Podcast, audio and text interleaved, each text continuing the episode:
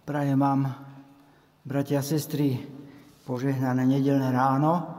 Vám tu, ale vám všetkým, ktorí ste za obrazovkami a sledujete naše bohoslužby. Vďaka aj dorastu za úvod, približenie, uvedenie do témy veľmi ilustratívne. A nie je to ľahké naozaj rozprávať o Duchu Svetom. Keď som sa pripravoval, moja manželka mi hovorí, píšeš o Duchu Svetom a bude v tom aj Duch Svetý? Tak sa modlím, aby naozaj bol v tom aj Duch Svetý. Áno, keď rozmýšľame o Božej Trojici, dotýkame sa niečoho, čo nás výsostne presahuje. Veď ako popísať Boha Otca, ak nie tak, ako popisujeme náš vzťah, našu skúsenosť s pozemským Otcom. A predsa cítime, že je to o mnoho viac.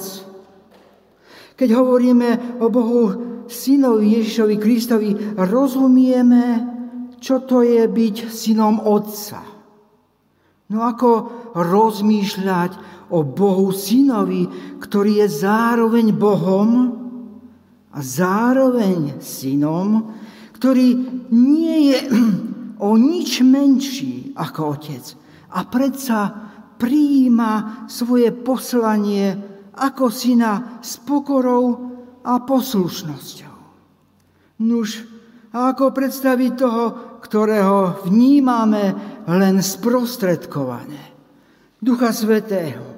Keď rozmýšľame o Božej Trojici, máme na mysli dve základné pravdy, ktoré o nich, o tejto trojici vyznávame.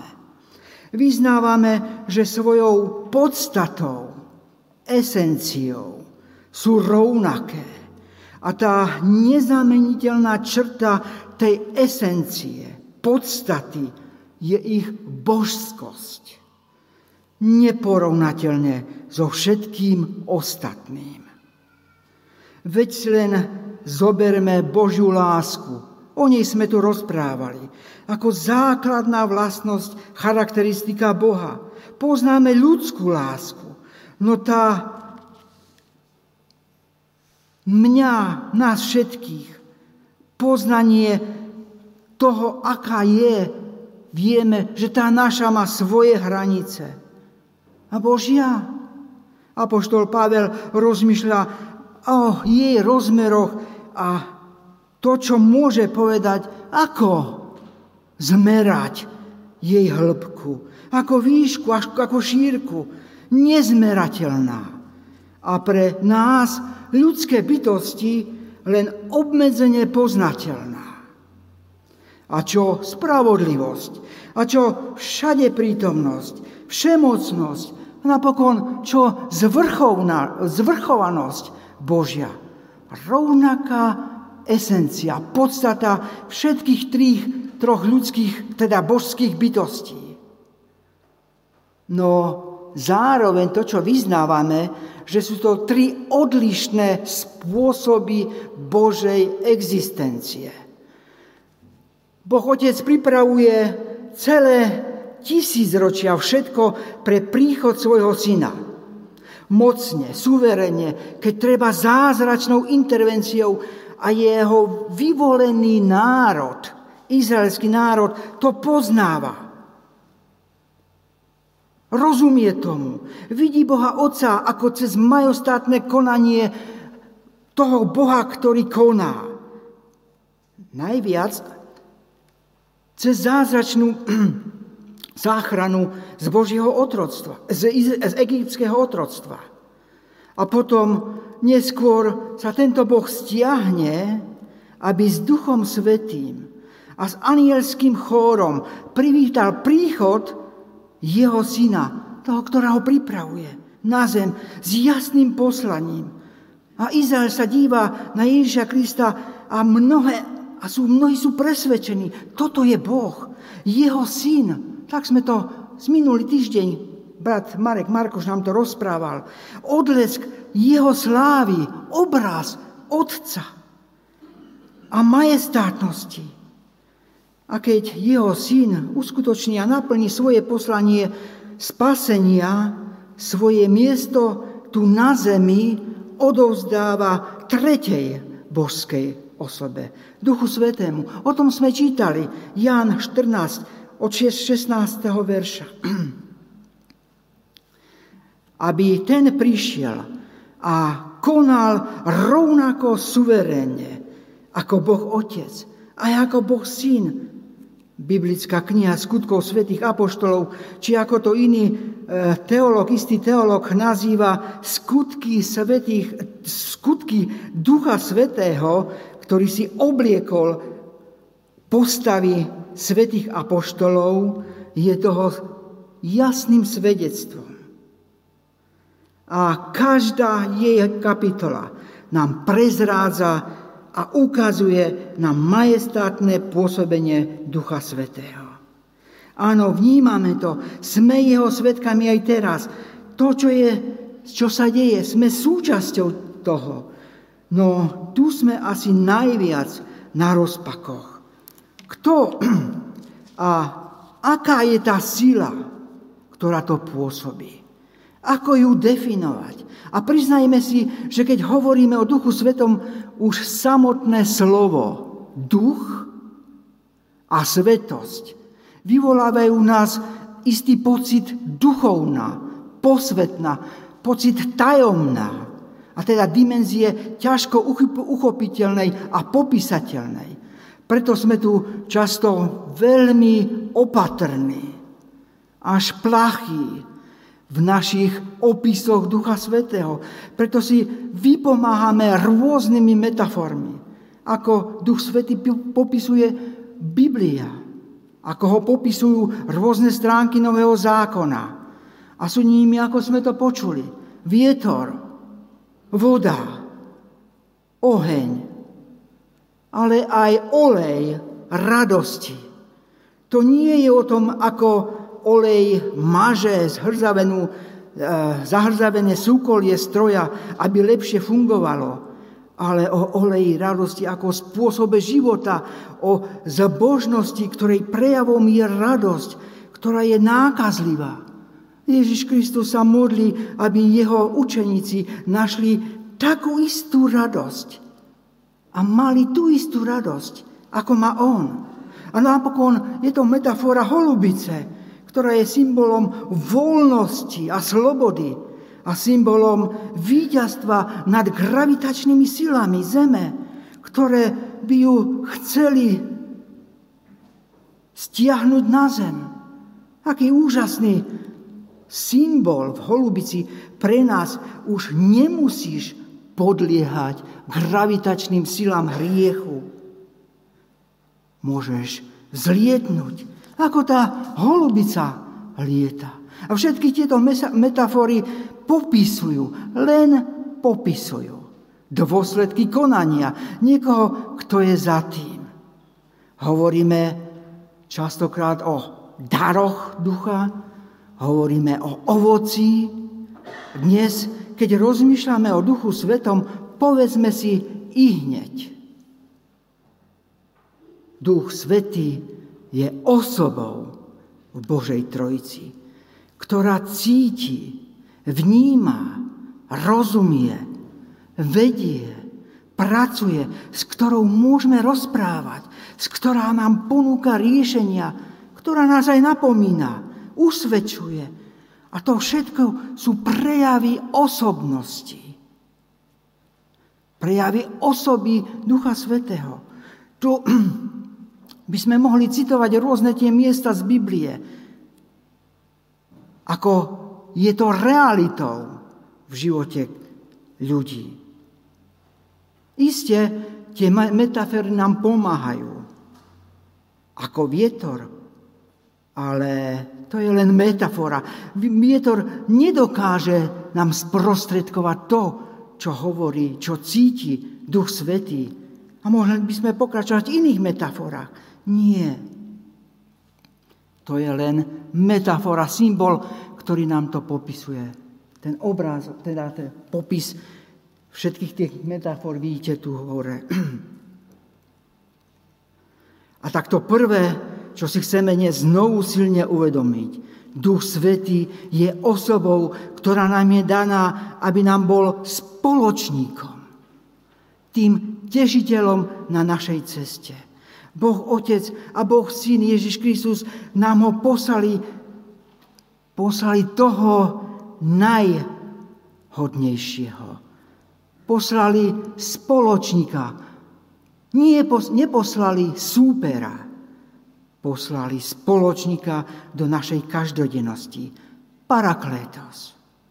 Tak ako bol Immanuel, Boh s nami, v prítomnosti Ježiša Krista a bol prítomný s prvými učeníkmi, keď sa ho mohli dotýkať, chodiť s nimi, tak od letníc až doteraz ten Immanuel, Boh s nami, je prítomný pri nás, či v nás, chce si nás obliekať, ako sme to krásne čítali o Gedeonovi, aby s nami kračal, aby s nami robil zázračné veci.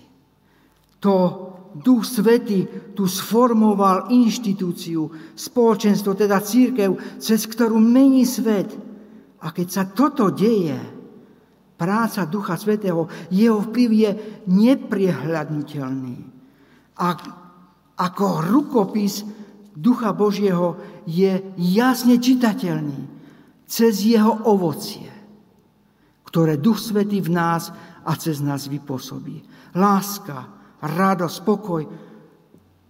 Iní toto ovocie môžu ochutnávať. A ako niečo, čo je príjemné a chutné, čo dáva životu spoločnosti chuť a zmysel. Kto je, brat, sestra, priatelia, pre teba Duch Svetý? To je tá častokrát prehliadaná otázka v našich spoločenstvách. Ako môžeme prežívať Božiu prítomnosť cez prítomnosť Ducha Svetého v našej každodennosti? Isté, je tu na mieste opatrnosť, až plachosť. Mnohí sa ženú za duchovnou nadprirodzenou skutočnosťou, zážitkami, ktorú niekedy Duch Svetý môže sprostredkovať. Až tak, že tá je jediným zmyslom ich kresťanského života. Opakom, protipolom toho je, čo môže byť možno pravda o nás. Že postoj k Duchu Svetému je prežívaný opatrnický. Lebo sme si ho definovali tak, že Duch Svetý nestrháva svoju pozornosť na seba, ale odkazuje vždy na Ježiša Krista. A tak sme si z toho odvodili, že ho nemáme urobiť objektom našej prílišnej pozornosti. Lebo centrom je predsa Ježiš Kristus. Opak je pravdou. To Duch Svetý nás vovádza do prítomnosti Ducha Svetého. Udalosti popísané v skutkoch svätých apoštolov sú zbavené postoja ostychu až opatrnosti voči duchemu, duchu svetému. Naopak, jej každá stránka rozpráva príbeh o duchu svetom, ktorý koná, ktorý chce byť našim objektom, našim záujmom. Lebo preto bol poslaný. Poslaný k nám ako náš spoločník tešiteľ. No už ako to teda prežívať skutočne autenticky? Ísť či neísť tam alebo onám? To je častokrát otázka. Urobiť to alebo neurobiť? Povedať alebo mlčať? To sú otázky, s ktorými zápasíme. To je to napätie, ktoré je v nás, ktorým žijeme. Ježiš Kristus, teda Duch Svetý, chce byť našim spoločníkom. Odísť niekedy môže byť znakom z babelstva a zostať znakom falošného hrdinstva, ale aj opačne. A tu v našom rozhodovaní nám chce pomáhať Duch Svetý ako spoločník. Duch Svetý ako ten duch pravdy, o ktorom sme tam čítali v Janovom Evangeliu. Predovšetkým nás chce vovádzať do poznania pravdy. Takej pravdy, ktorá nás osloboduje. Pravdy so všetkými súvislostiami. Pravdy voči mo- vo mne, voči môjmu životnému štýlu, voči Bohu, ako ho prežívam, či svetu, v ktorom žijem. Pravde, ako žijeme spoločné naše životy. Pravda, ako svetlo na ceste ducha, ako na ceste ktorý nám odkrá, odkrýva túto cestu. John Bunyan, spisovateľ a autor knihy Cesta putníka, ktorý pre hlásania Krista strávil vo väzení 12 rokov, to tiež dramaticky prežíval. Keď v istej svojej knihe inej opisuje svoju skúsenosť hľadaním vedenia, prežívania toho spoločníka v jeho každodennosti, a keď hovorí, stačilo sa zriesť hlásania a už by som bol doma s manželkou a so svojimi štyrmi deťmi. No ako ísť proti poznaniu pravdy, ktorý som prežil? Ako sa, ako sa dá žiť s vnútornou rozhorovanosťou plynúcou z neposlušnosti voči Duchu Svetému? svoju skúsenosť hrnul do rady pre nás všetkých. Ak si vnútorne prežil a poznal pravdu o danej situácii a Duch Svetý to potvrdzuje vo svoj, tvojom vnútri vnútorným pokojom, ktorý smieš prežívať, že za daných okolností máš utiecť, tak uteč. Ale ak máš zostať, tak zostaň. Neurob nič proti pravde, ktorú si vnútorne prežil. O tom ťa Duch Svetý vnútorne presvedčil. Poznaná pravda a vnútorný pokoj v danej situácii je jasným rukopisom Ducha Božieho v tvojom živote, ako tvojho spoločníka aj v týchto situáciách. Nuž, ale ako prežívať iné situácie, ktoré možno nie sú tak jasné. Čo potom? Prosím, prvý text.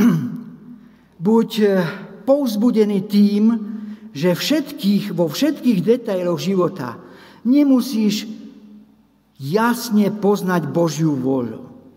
A predsa môžeš konať slobodne podľa presvedčenia a poznania pravdy, ktorú v tebe vypôsobil Duch Svetý.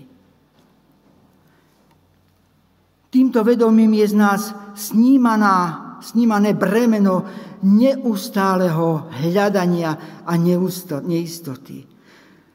Neočakáva sa totiž od nás vedieť všetko podrobne dopredu. Čo robiť a čo nerobiť v situáciách, ktoré prídu. To nás oslobodzuje nestarať sa o to, čo nepatrí do našej kompetencie. To nie je o ignorovaní istých okolností, podceňovaní situácie, o nedostatočnosti a vedomostí, o nedostatku vedomostí, o nemiestnom riskovaní. Nie. Vždycky bude niečo, čo nám bude zakryté, zastreté, čo nepatrí tebe, aby si vedel. Nemusíš vedieť všetky detaily dlhej cesty dopredu, aby si sa vybral na danú cestu. Tie ti budú odkryvané postupne tvojim spoločníkom, tým, ktorý chce kráčať s tebou. To ale nie je ospravedlnenie nevykročiť na danú cestu. Tomlin z knihy, ktorú som nedávno čítal Timiu Kellera, Kellera, to prežíval takto. Bol to tajvanský Američan, šťastné dieťa, pristahovalcov, rodičov, ktorý si mohol žiť svoj americký sen. Po ukončení štúdia na Harvarde sa mu zrazu núkal krásny, krásne zamestnanie so šesmiestným, šesmiestnou sumou platom šestciferným eh, platom. Ale on zrazu prežil niečo, čo ho zarazilo, čo ho zastavilo. Zrazu oslovil, bol oslovený Duchom Svetým, aby išiel na misiu do Mongolska. To je terajší príbeh. To nie je príbeh z minulosti. Presne tak to opisuje. Opisuje, ako prežíval toto poslanie. Prežíval, ako musel sa vysporiadať s tou pravdou, ktorú mu Duch Svetý ukázal. Pravdu vo vzťahu k rodičom. To vyvolala, táto pravda vyvolala obrovský až neprekonateľný konflikt. Veď rodičia prežívali radosť, že majú dieťa, ktoré si môže žiť svoj americký sen. A teraz sa toho má vzdať, ale aj vo vzťahu k sebe samému to nebolo jednoduché. Lebo zrazu sa ocitol a na úplne neznámom mieste, úplne neznámej kultúre, odkázaný úplne na iných ľudí. Zrazu nemý, hluchý pre všetko to, čo ho obklopovalo. Mongolský jazyk, mongolská kultúra. A predsa vyznáva ako Pán Duch Svetý. Viedol cez rôzne situácie. Ako ho viedol nakoniec, aby evanielium Ježiša Krista cez neho zasiahlo mnohých Mongolcov. A to druhé, prosím si, druhý text, Buď povzbudený skutočnosťou, že vo všetkých situáciách života, aj keď to nezvládáš, nie si tu, aby si bol kontrolovaný Duchom Svetým, ale naopak ním pochopený a povzbudený. Častokrát máme predstavu Ducha Svetého ako kontrola, ktorá, kontrolora, ktorý sliedi na každý náš krok, kontroluje každú našu myšlienku, každé naše prehlásenie. Predstava, že nikdy sa nesmieme pomýliť, nikdy zapochybovať, nikdy nezlyhať, či neprejaviť prežívanie úzkosti, či nariekanie na ťažké životné okolnosti, z nás robí uväznených vo svojich predstavách, zlých predstavách odsúdení nedokonalosťami a výčitkami, že sme kontrolovaní a sledovaní a nie. A my sme sa vlastne v rôznych momentoch nedokázali. Aké uvoľnenie a oslobodenie plinie z tej skutočnosti, že Duch Svetý je ti spoločník. On nie je kontrolor, nesliedi, nesúdi, naopak chce nás pochopiť v danej situácii. On stojí vedľa teba, prihovára sa za Bohu Otcovi za teba ako tvoj najlepší spoločník. Tešiteľ, parakletos.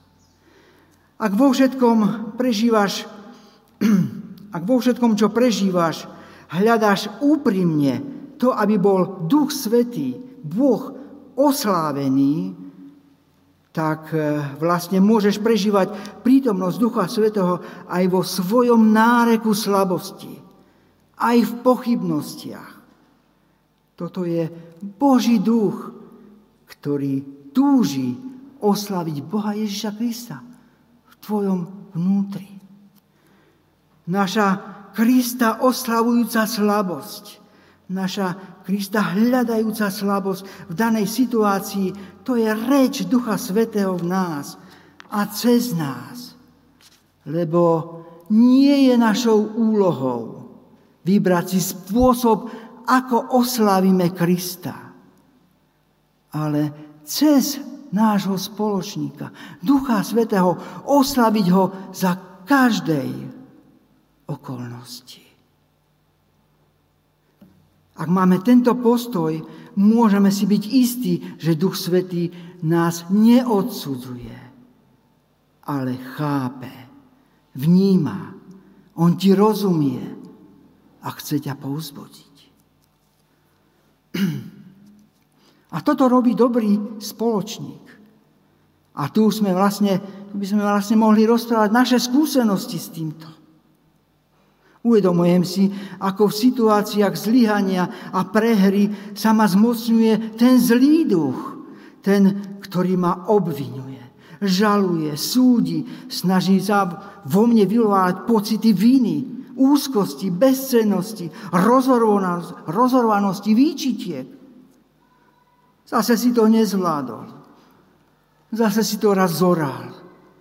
Zase si sa raz nedokázal. Zase si, zase si raz neskon, neukontroloval svoje vášne.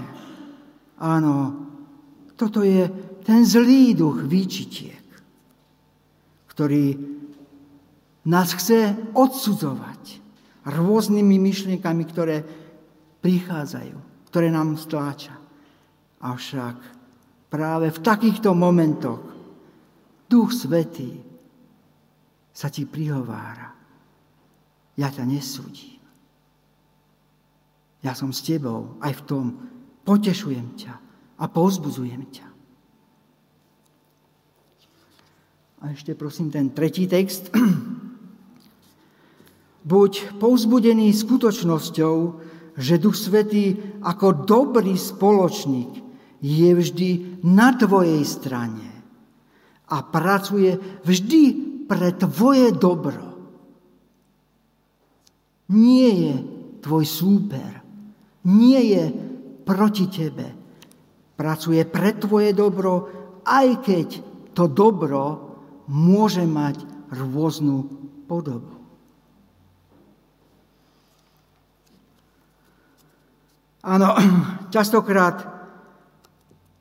sme v situáciách, ktoré sú pre nás nepochopiteľné, neuchopiteľné. On nie je Duch Svetý však tvoj súper v tom. On nie je obmedzený na naše porozumenie, či odkázaný na naše vysvetlenie. Áno, v ťažkých životných situáciách zápasíme o porozumenie okolnostiam. Chceme ich popísať a predsa sú okolnosti, ktoré nás presahujú. Našu mysel, naša mysel nechápe. Náš jazyk slovami nepopíše. Je to niečo mimo nás. A v ťažkých situáciách nevieme, ako. A takých nie je málo situácií. Na niektoré situácie vysvetlenie nedostaneme nikdy. Nedozvieme sa prečo. No práve tu je ten, to pouzbudenie vedomia toho, že Duch Svetý vie o mne. Vždy je na mojej strane. Vždy pracuje pre mňa. Práve tak Duch Svetý prosí za mňa. Nie proti mne. Toto vedomie nám neustále chce Duch Svetý pripomínať, oživovať ho aj a povzbudzovať tak, ako to len On, Duch Svetý vie. V ťažkých chvíľach Duch Svetý volá k Bohu Otcovi za teba. To je tá práca Ducha Svetého ako nášho spoločníka, nezastupiteľná, lebo my ani len nevieme, ako to vysvetliť. To, čo prežívame, nevieme nájsť správne formulácie našich myšlienok. Zaudiať ti to do správnych slov modlitieb. A tu Duch Svetý nám pomáha. Tu Duch Svetý sa modlí za teba. Modlí sa za mňa nevysloviteľnými prozbami. Tak sme to, bratia a sestry, prežívali aj tento týždeň. Silne a aj vy mnohí, ktorí ste sa spolu s nami modlili za operáciu nášho vnúčika Davida. Ďaká ti, Duchu Svetý, že ty si sa za nás modlil. Ako ten dobrý spoločník. Prihováral k no, svojmu otcovi za nás modlitbami, ktoré my, nevieme vysloviť. A konaním, ktoré my nevieme vystihnúť. Vďaka ti, Duchu Svetý, že si tu. Vďaka ti, Duchu Svetý, že chceš nás obliecť. Že chceš si nás obliecť. A chceš nás viesť ako ten spoločník.